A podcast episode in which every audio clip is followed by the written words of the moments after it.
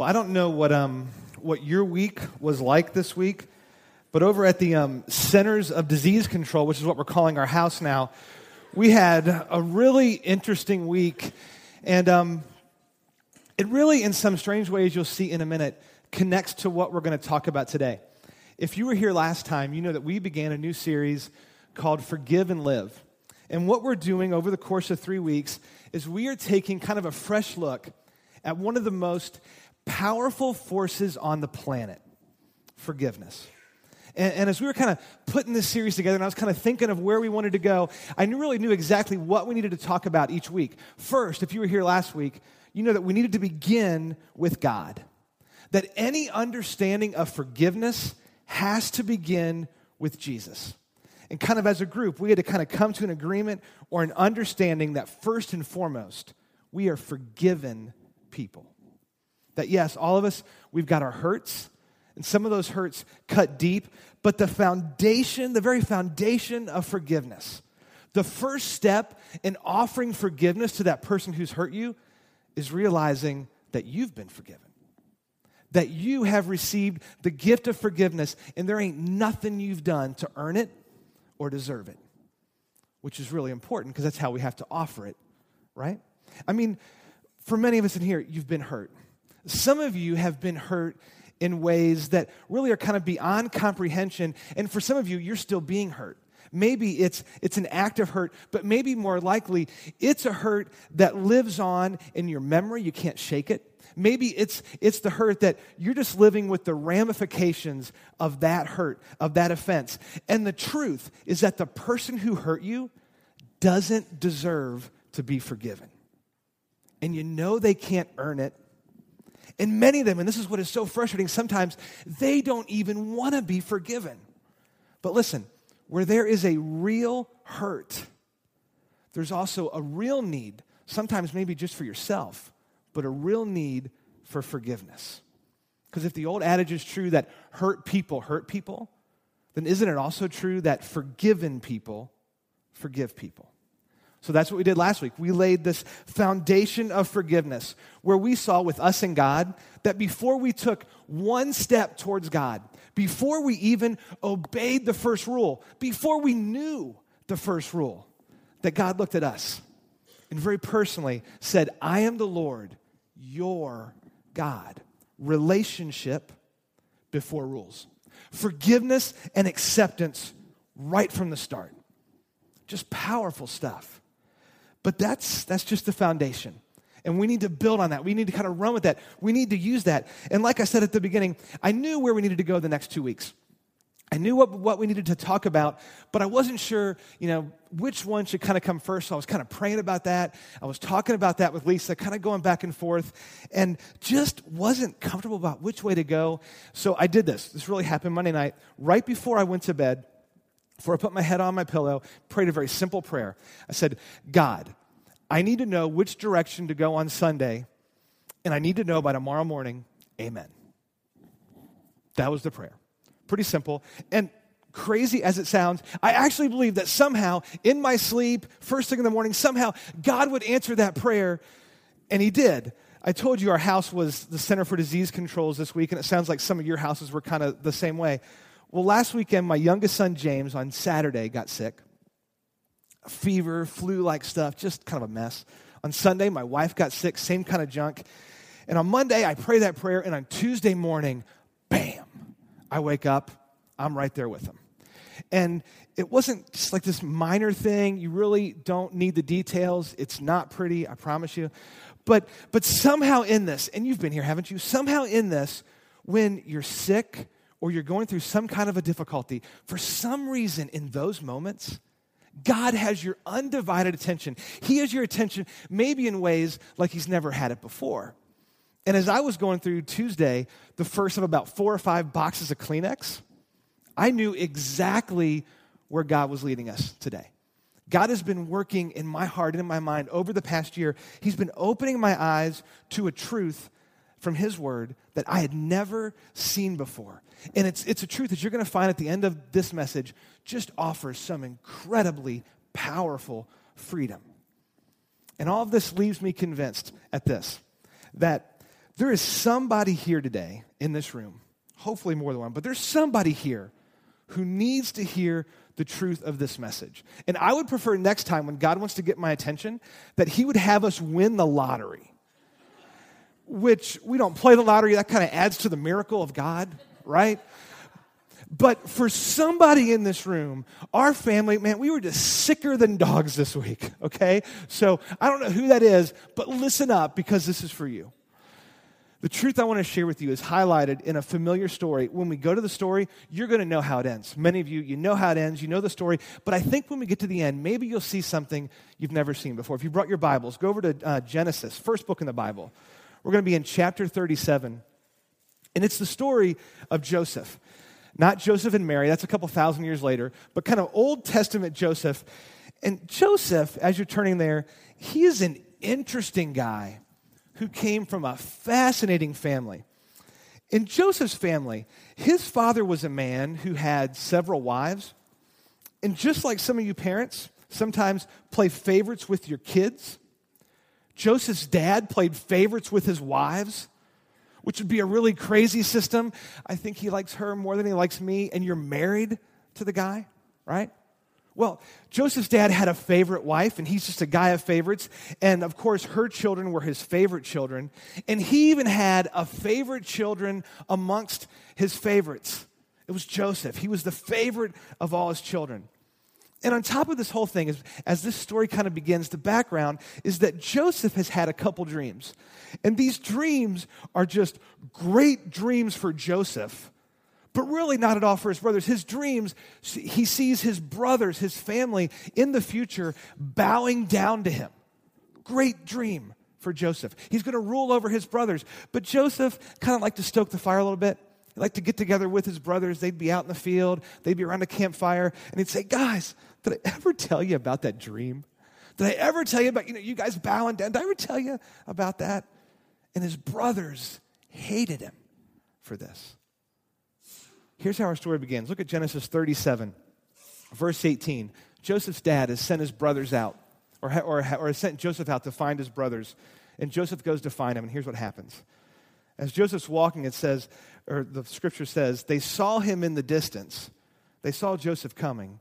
And before he reached them, they plotted to kill him. Now, you think you've got problems with your family, right? I mean, I bet you've never done this. You've never been like in the kitchen or maybe in the living room and you hear your sister pull in the driveway. You're like, oh, got a great idea. Honey, come here, come here. You go open the front door and I'm going to hide in the closet with an axe. And when you open the door for her, I'm just going to jump out and like let her have it right? I mean, this is a crazy dysfunctional family. They're plotting to kill their brother. It's just crazy. Look at this. It, it goes on. 37, 19, and 20 says, They say, Here comes that dreamer, they said to each other. Come now, let's kill him and throw him into one of these cisterns and say that a ferocious animal devoured him. Then we'll see what comes of his dreams. Don't you know they'd have had a great time around Christmas? That's a family you'd want to be with, right? I mean, so here comes Joseph, who's really, in the grand scheme of things, he's done nothing wrong. And they see him coming, and their first reaction is, we got to kill him. Then maybe the most enterprising of the brothers thinks, you know, yeah, we could do that. We could kill him, but man, we could make some money here. Maybe we can just sell him. So this debate goes on between, between his brothers. Should we sell him or kill him? Kill him or sell him? Sell him or kill him? And it goes back and forth. And finally, they eventually decide, yeah, yeah, we'll sell him. We'll go back home. We'll tell dad that a ferocious animal attacked him and that he's dead. We'll sell him. We'll make some money. You can just feel the love in this family, can't you? So, Joseph, make sure you see this. Just a few hours ago, he was from a wealthy home. He's the favored son. I mean, life for Joseph is good, and his future is absolutely certain. He will live in luxury, he will inherit wealth. His future could not be better. But all of a sudden, in a matter of moments, Joseph's life does a 180. He's stripped of everything he owns and he's chained wrist to wrist to a slave trader marching across the sand towards Egypt. Joseph's whole life changed in a matter of minutes. The slave trader takes him to Egypt, where he's auctioned off as a slave. Joseph, a guy, again, who grew up with servants, who grew up with slaves, now is one. And here's kind of the catch he is only 17 years old.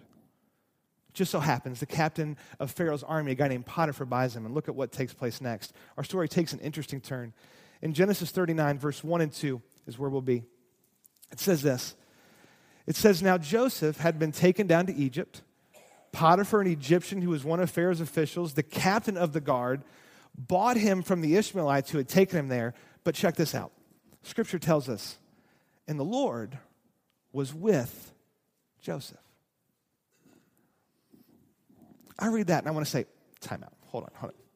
If the Lord had really been with Joseph, he would not have been sold as a slave, right? I mean, I think, I don't know, I think being sold as a slave is a pretty good sign that God is not with you. I mean, if the Lord, I mean, well, I mean, just watch this. If the Lord had been with Joseph, when his brothers just tried to lay their hands on him, a voice would have bellowed out of heaven saying, Don't touch him. I'm with him. His brothers would have been killed and been dropped over dead because, after all, the Lord was with Joseph. But see, here's the irony, here's the tension, and here's where I think where we live. Suddenly, here's a guy who overnight has gone from wealth and prosperity and a certain future to suddenly all of that has been stripped away. All that's been taken. Everything changes and really just kind of the blink of an eye. And I think in those moments, if you'd have asked Joseph if the Lord was with him, I think he'd have said, You know, I know he used to be when life was good, but now I'm not so sure. You see, isn't it easy for us to see things or to see God when life is good? I mean, when you've got the job you want, when your marriage is going great, or, or, or you're with that special someone and, and, and the bills are all paid and you have extra and you've got time on the beach coming up and everything is good, and you just look around and you go, wow, there's God, and there's God, there's God, there's God. But when life isn't so great and the marriage is on the rocks, or maybe the job offers just don't come and the bills can't be paid. If someone was to ask you in that moment, hey, is God with you? I think our honest response would be, well, I think he used to be, but now, now I'm not so sure. Story goes on. Look at Genesis 39, 2 to 4. It says this. It says, The Lord was with Joseph, and he prospered, and he lived in the house of his Egyptian master.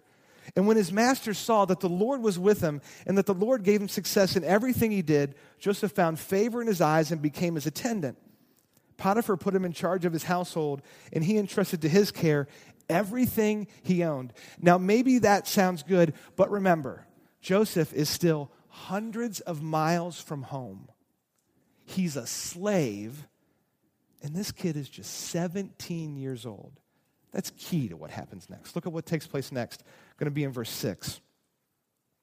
It says, Now Joseph was well built and handsome and after a while, his master's wife took notice of Joseph and said, Come to bed with me. She's a shy girl.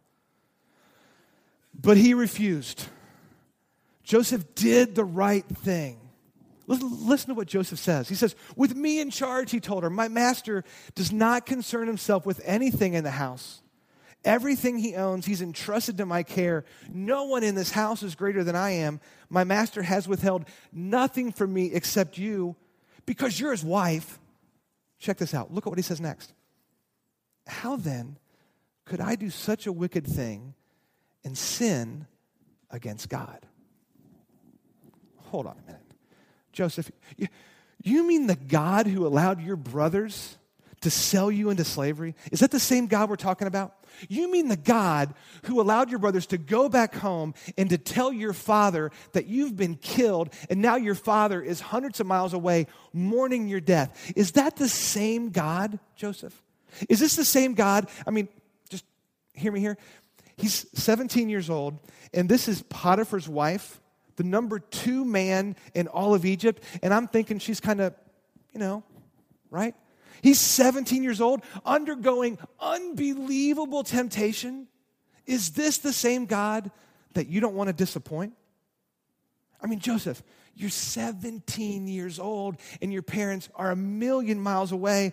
You're alone in a foreign country going through unbelievable temptation. And I'm thinking, I'm thinking God owes you a few, right? I mean, Joseph, you're just way ahead on this faithfulness thing. Be faithful to God. Listen, why would you be faithful to God? Because there's no evidence that God has been faithful to you. And Joseph says, No, couldn't do that. I couldn't do that in sin against God. I am going to remain faithful. Story goes on. Potiphar's wife persists in trying to seduce him, but he continually refuses. He continually says no. Look at verse 10 in chapter 39.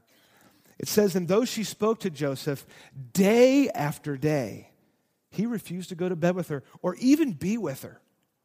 One day he went into the house to attend to his duties, and none of the household servants was inside. She caught him by his cloak and said, Come to bed with me. And suddenly she turned into sand, and the wind blew her underneath the door, and she was never seen or heard from again because the Lord was with Joseph. Maybe your Bible doesn't say that. but isn't that what you would expect to happen? Right? I mean, this guy is being faithful. He's following the rules. He's doing the right thing. Don't you expect in those moments for God to show up in some kind of miraculous, strong way and rescue you? Don't you expect God to honor that faithfulness? Right? I mean, when you're obeying the rules and you're doing the right thing, doesn't God owe you a job? I mean, doesn't He owe you health? Doesn't He owe you a relationship to fix your life, whatever the issue is, when you're doing the right thing? Doesn't He owe you that? You remember how Joseph is rewarded for standing strong in the face of temptation? Look at what takes place next. Go down to verse 12. She says, Come to bed with me. But Joseph, it's great. He left his cloak in her hand and ran out of the house. Sometimes that, that, that's your only choice in the face of temptation, is just to run. He ran. When she saw that he had left his cloak in her hand and had run out of the house, she called her household servants. Look, she said to them, this Hebrew has been brought to us to make sport of us. He came in here to sleep with me, but I screamed. When he heard me scream for help, he left his cloak beside me and ran out of the house. She kept his cloak beside her until her master came home. So she's playing the part, right? I mean, she's playing the part of the victim. Just kind of picture she's on the palace steps, crying, she's weeping, holding onto this cloak, ready to tell her story. Then she told her master, her husband, this story. That Hebrew slave you brought us came to me to make sport of me. But as soon as I screamed for help, he left his cloak beside me and ran out of the house.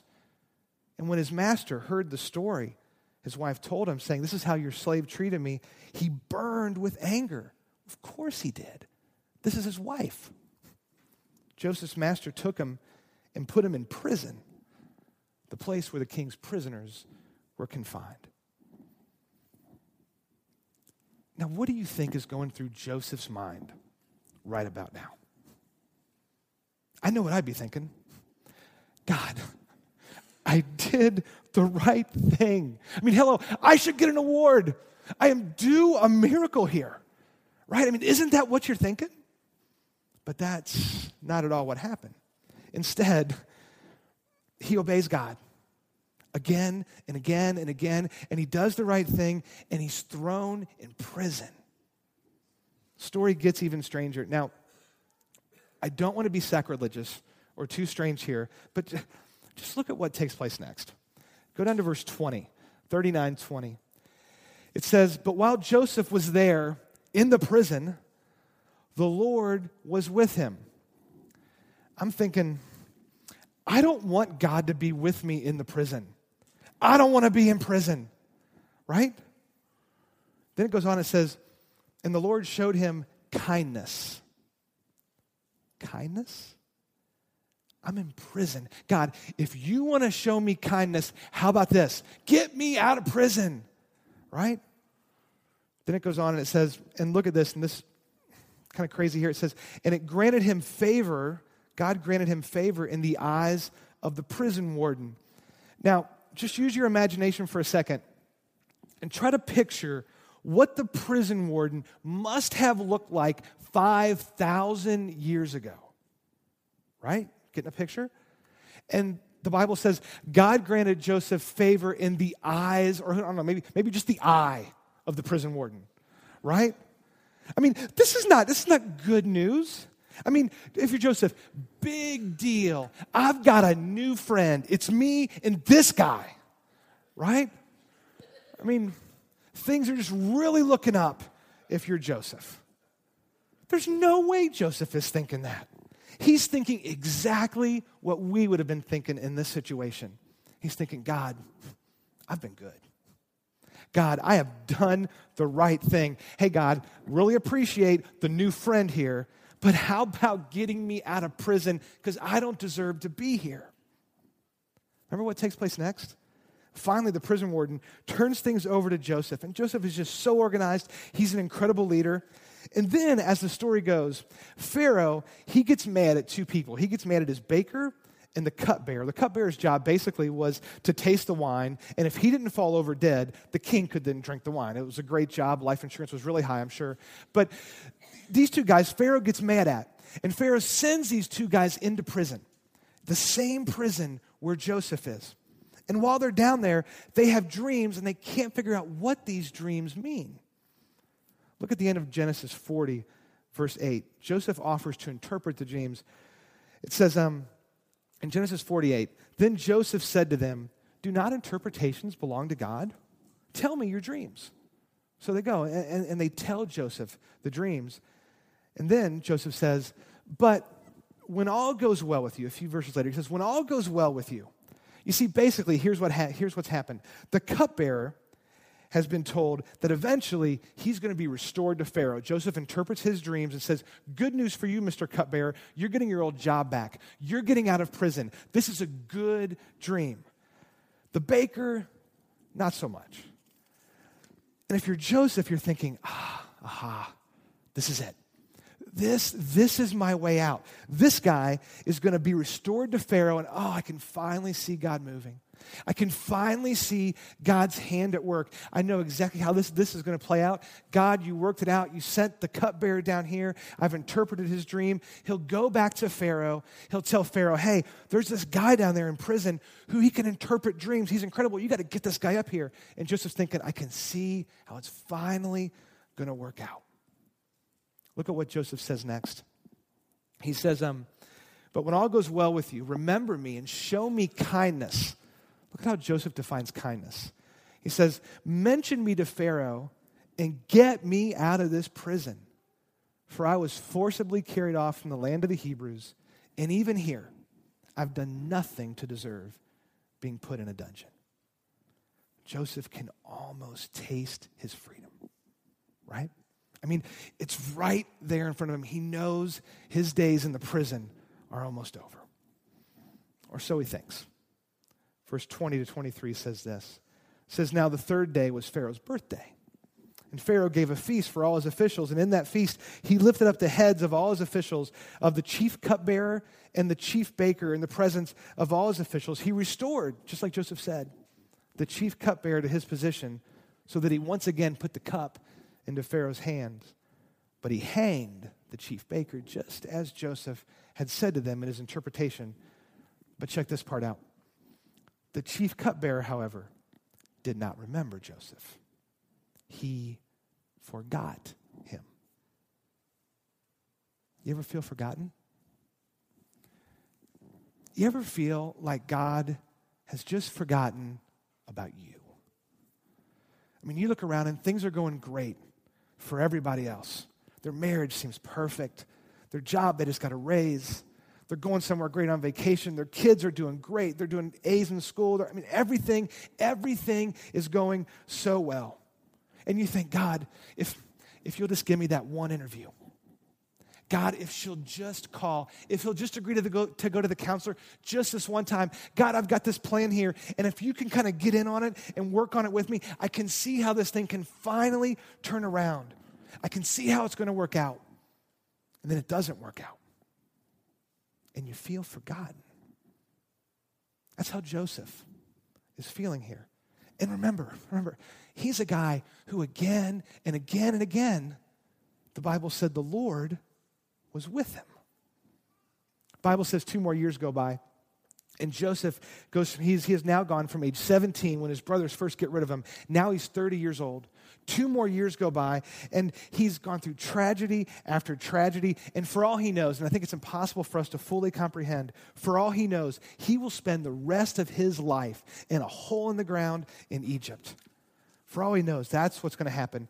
And the whole time, as we're going to see here in just a minute, the whole time, even though God was silent, God wasn't still.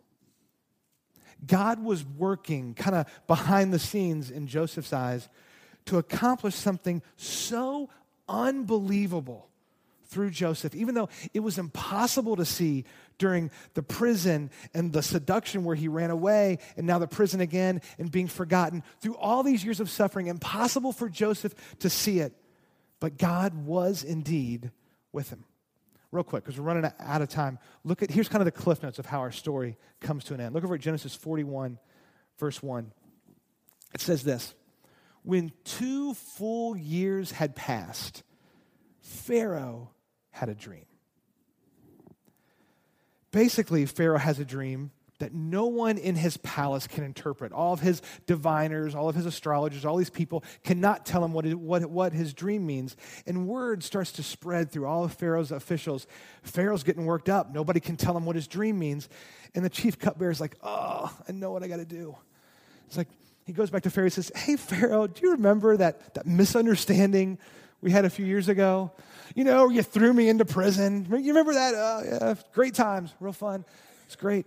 Remember, you know, you sent me down there with the baker and, you know, he didn't make it. Well, well, we were down there. We met this guy. You've probably forgotten about him, but there's this guy down there. We had dreams too, couldn't figure out what they meant, and he told us what the dreams meant. And what he said is exactly what took place. Pharaoh said, Stop talking, go get him. So they go get Joseph, they clean him up, they get rid of that old prison smell, he says goodbye to his one eyed friend, the Shrek prison warden guy. And he goes and he stands in front of Pharaoh. And this is just incredible. Pharaoh asks him to interpret his dream.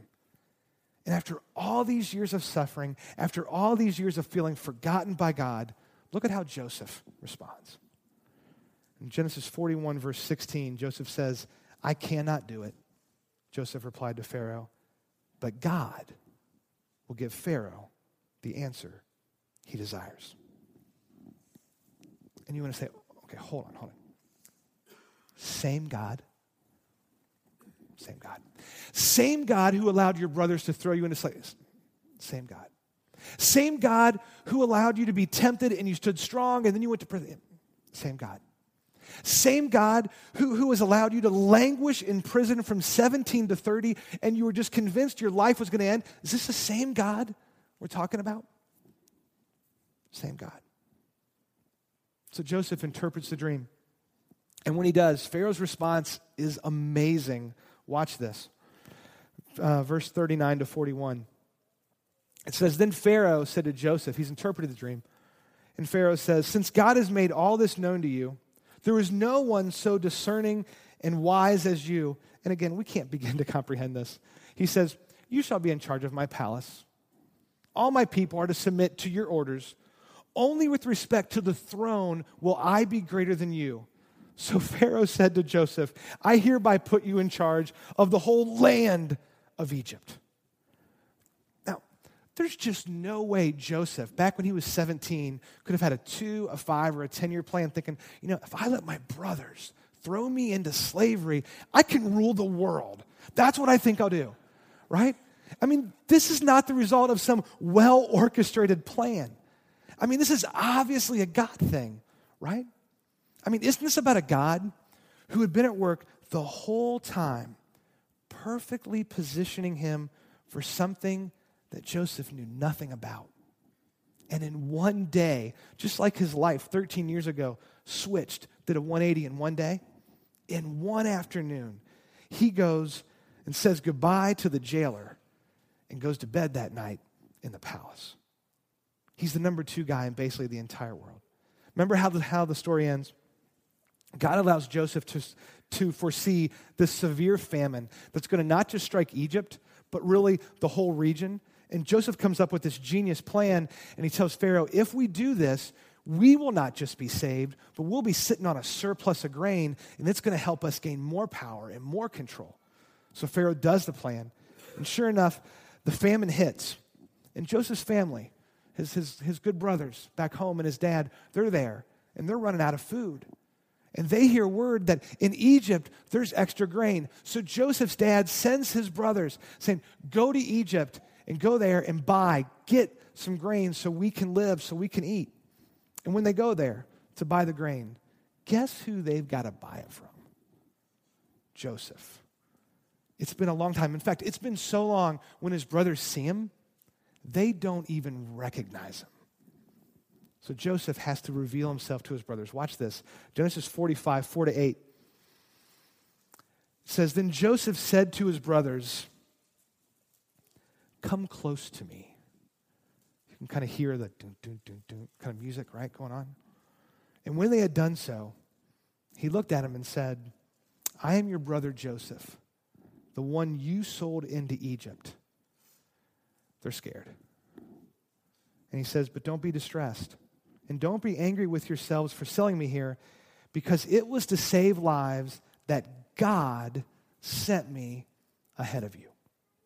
In other words, you thought you did this to me? I thought you did this to me. No, God did this. He goes on and says, For two years now, there's been famine in the land. And for the next five years, there will not be plowing and reaping. But God sent me ahead of you to preserve for you a remnant on earth and to save your lives by a great deliverance. Watch this. So then, it was not you who sent me here, but God.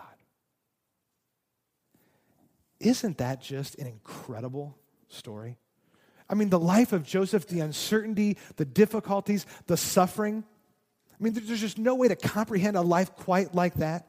I mean, and it's really just an amazing story of God's protection and his provision, his guidance, his plan for a life. And then, right there at the end, what is so beautiful the grace and forgiveness that Joseph offers his brothers. Completely undeserved, completely unearned. That's powerful stuff. We can learn from that, can't we? But at the beginning this morning, I told you that here at the end, that we try to see something that maybe in this story you've never seen before. It's something that I just feel like God's been opening my eyes to this, and it's, it's really found here in this last sentence. Look at it again. Joseph says this to his brothers. He says, So then, it was not you who sent me here, but God. It was not you who made all this suffering and difficulty and uncertainty take place, but God. Let me ask you a question. How was Joseph able to say that? How do you think Joseph came to a place in his spirit, in his mind, where he no longer saw himself as a victim, where he no longer considered his own goodness and righteousness, but he was able to see himself completely submitted to God, regardless of what that cost him? How did Joseph get to that point? Thought about this for so long, I just hope I can explain this to you. You see, I think Joseph's brothers weren't the only people, weren't the only ones that Joseph had to forgive. And I don't think sometimes the only person you have to forgive is the one who's hurt you. Because you see, there is a sovereign God who is intimately involved in every aspect of our lives. Just like God is with you in the sunshine, God is with you in the rain. And sometimes the only reason it rains is because God sent the storm. You see, I think during that two year time period where he's forgotten and he's left alone in prison, I think Joseph had some pretty open, honest, angry, real conversations with God. God, I don't deserve to be here. I did nothing wrong to deserve prison. You made a promise over my life. You haven't shown up. I've been left alone. My dad thinks I'm dead. The list just goes on and on and on. God, I don't deserve this. You've let me down. You haven't held up your end of the bargain. I think Joseph had those real kind of honest conversations with God. And we can have those too. God's big enough to handle that. But I think what happened at the end of it, I think at the end of it, I believe Joseph, watch this. I believe Joseph for, forgave God. Let that sit for a minute. Let that, let, let that be uncomfortable. I think Joseph forgave God. Now, understand this God had done nothing wrong. And God certainly did not need forgiveness. We're not saying that. But Joseph definitely needed to forgive God. Joseph needed to destroy that wall that had been built between him and God, that brick by brick of unmet expectations of, of God saying he's with him, but really not seeming like he's with him, of not showing up, of not providing, of not honoring his faithfulness. And I think before he was going to be used by God in amazing ways, before the, God, the promise that God had spoken over his life would come to pass, I think Joseph needed to destroy that wall that had been built between him and God. I think Joseph needed to forgive God. And this morning, maybe some of you do too. Now, hopefully, this explains it better. And one of the best books I've read about Jesus lately, a guy named John Eldredge, talks about this same idea, and he writes this. Maybe this puts some flesh on it for you. John Eldredge writes this. He said, If you are holding something in your heart against Jesus, the loss of someone you love, a painful memory from your past, simply the way your life has turned out, if you're holding that against Jesus, well, then it's between you and Jesus. And no amount of ignoring it or being faithful in other areas of your life is going to make it go away in order to move forward, you're going to need to forgive Jesus for whatever these things are. But Jesus doesn't need our forgiveness, you might protest. I didn't say he did. I said that you need to forgive Jesus. You need it. So this morning, what are the walls that need to come down? How have you been disappointed by God in the past? And it's kept your relationship with Him from being everything God desires it to be. It's kept you from being fully surrendered and fully healed and fully used by Him. Maybe it's time today to go home and get alone and just have it out with God. Tell Him the ways you feel like He's disappointed you. Have it out and then leave it with Him. Forgive Him and be set free. Because through it all, even when you can't see him, maybe especially when you can't see him, the truth is that the Lord is with you. Let's pray to him. Father, we love you. You are a good God. Lord, sometimes we aren't happy with what's going on. We don't understand why, God, you haven't shown up, why you haven't made the hurt stop sooner. We don't know, Lord, what's the next step. So, God, in every way that we feel like